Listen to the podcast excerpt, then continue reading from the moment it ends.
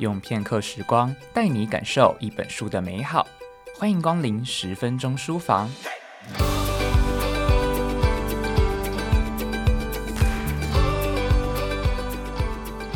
根据报道指出，台湾十五至五十岁的女性未婚率首度来到将近五十一趴，一旦晚婚，几乎等于晚育少育，准时生小孩越来越难了。想要高龄好运吗？有时无法仅靠好运气，你还需要勇气。一千帧的勇气，作者赵小乔是知名演员，也是一位勇气妈咪。首度透过书写分享生命故事，要献给所有曾在或正在怀孕路上反复焦虑不安、一再失落痛哭的你。这是一本陪伴你重拾力量的勇气之书。九百多个日子以来，不是在医院，就是在去医院的路上。遇到困难，他不是绕过去，而是直面挑战，找解方，让他越挫越勇。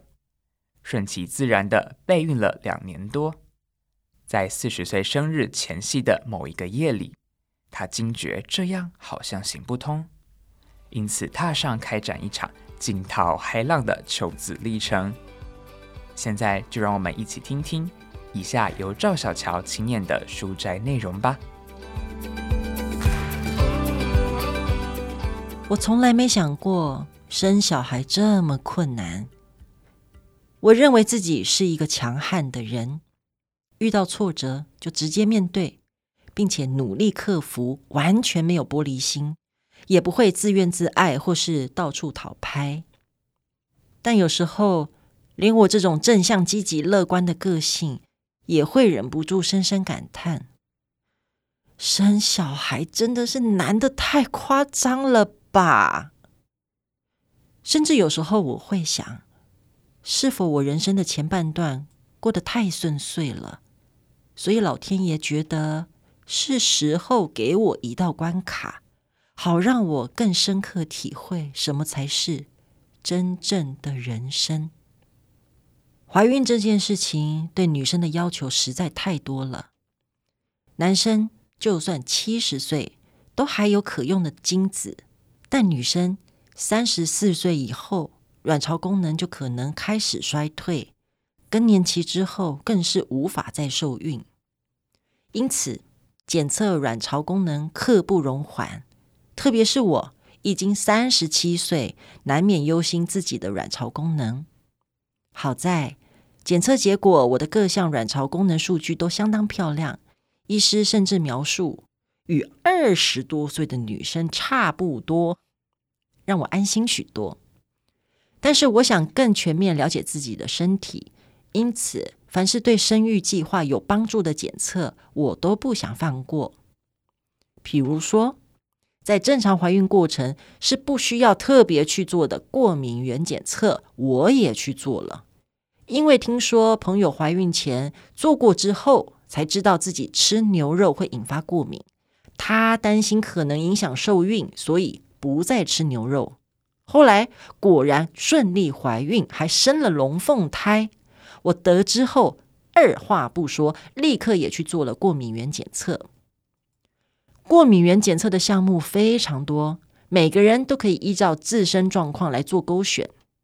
为了慎重起见，我总共勾选了百来个项目之多。当时检测人员还忍不住问我：“啊，你是发生什么状况了吗？”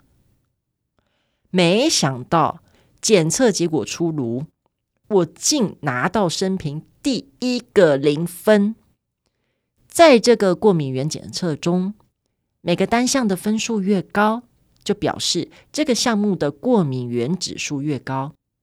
而我竟然所有检测项目的得分都是零点零零零，相较于一般人的状况。多少会呈现程度不一的微量数值。这份报告的结果显示，我没有对任何东西过敏，也就是说，所有可能导致过敏的因子对我都没有任何影响。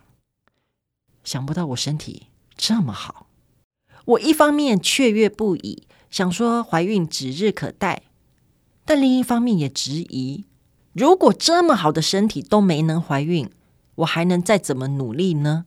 就这样顺其自然备孕了两年多的时间，在四十岁生日前夕的某一个夜里，我突然觉得四这个数字它变得好大好大，大到让我害怕。我惊觉这样好像行不通，如果再继续下去，我一定不会怀孕了。一股忧心的冲动驱使我决定求助医师，所以挂了不孕症门诊。首次看诊，医师劈头第一句就问：“你怕痛吗？会怕打针吗？”谁不怕痛？我也超怕打针。之前做健康检查的时候，还曾经发生过我在打针的当下哭得呼天喊地，而且当时打的还是最细的蝴蝶针，让陪同的表妹丢脸到想要挖个地洞躲起来。但我想生孩子。所以这一次一定要鼓起勇气。我问医师：“你觉得我应该做什么？”医师说：“如果你那么怕痛的话，不然先吃排卵药做人工受孕吧。”我马上点头同意了，连相关的讲座都没听，也没有做任何咨询，一心只想着尽快进行，我不要再拖延任何时间了。一开始，我吃了一个疗程的排卵药，排了四颗卵。当时我还觉得自己的身体还蛮了不起的，因为一般女生在生理期的时候只能排一到两颗卵，而我是双倍。排卵后，再和医师约时间，把已经取出的精子注入我的子宫，等待两个星期之后再回来抽血开奖即可。结果，如大家所知道的，第一次并未中奖，那我还要做第二次、第三次吗？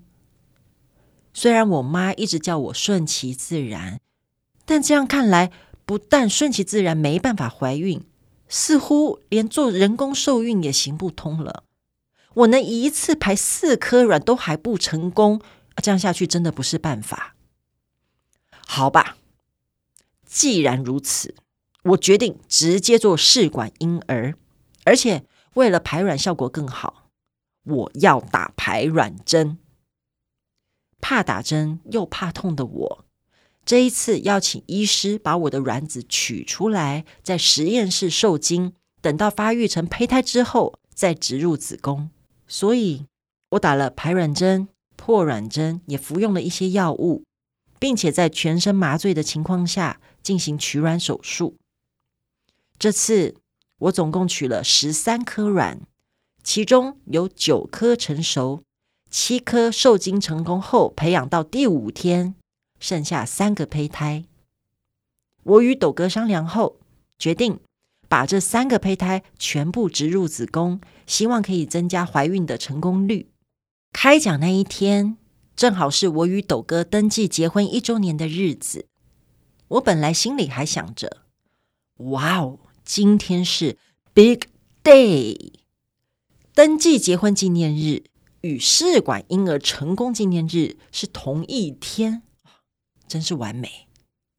我还记得当时自己很有信心，觉得一定会有好消息，尤其我的身体状况很好，甚至还一口气植入了三个胚胎，天时、地利与人和都处于极佳状态。没有道理不成功，结果失败了。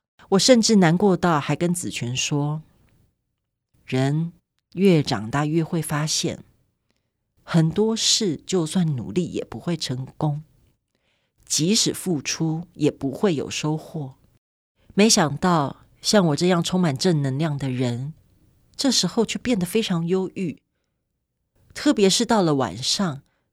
悲伤的感觉会如海浪般涌来，几乎要把我整个人淹没。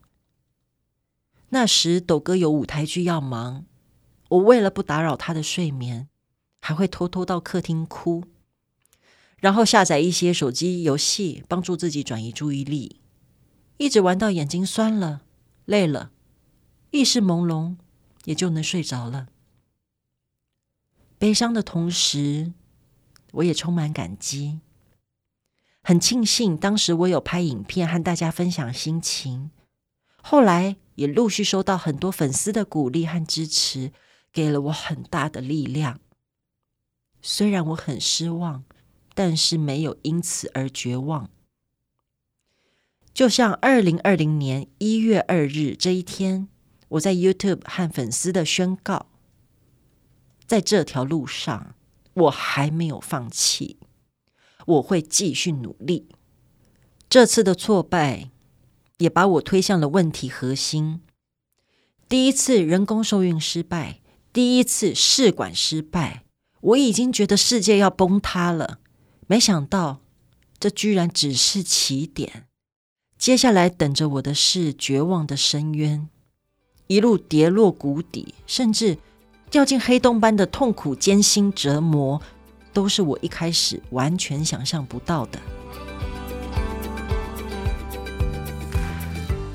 以上内容出自《一千帧的勇气》，由亲子天下出版，在亲子天下 Podcast 好书专卖店，把一千帧的勇气带回家。解锁更多赵小乔的勇气故事吧！除了今天介绍的好书外，十分钟书房过往为大家朗读过的好书，书籍连结都在节目资讯栏里。亲子天下 Podcast 谈教育、聊生活，开启美好新关系。欢迎订阅收听 Apple Podcast 和 Spotify，给我们五星赞一下。也欢迎在许愿池留言回馈。我是说书人佑凯，我们下次见。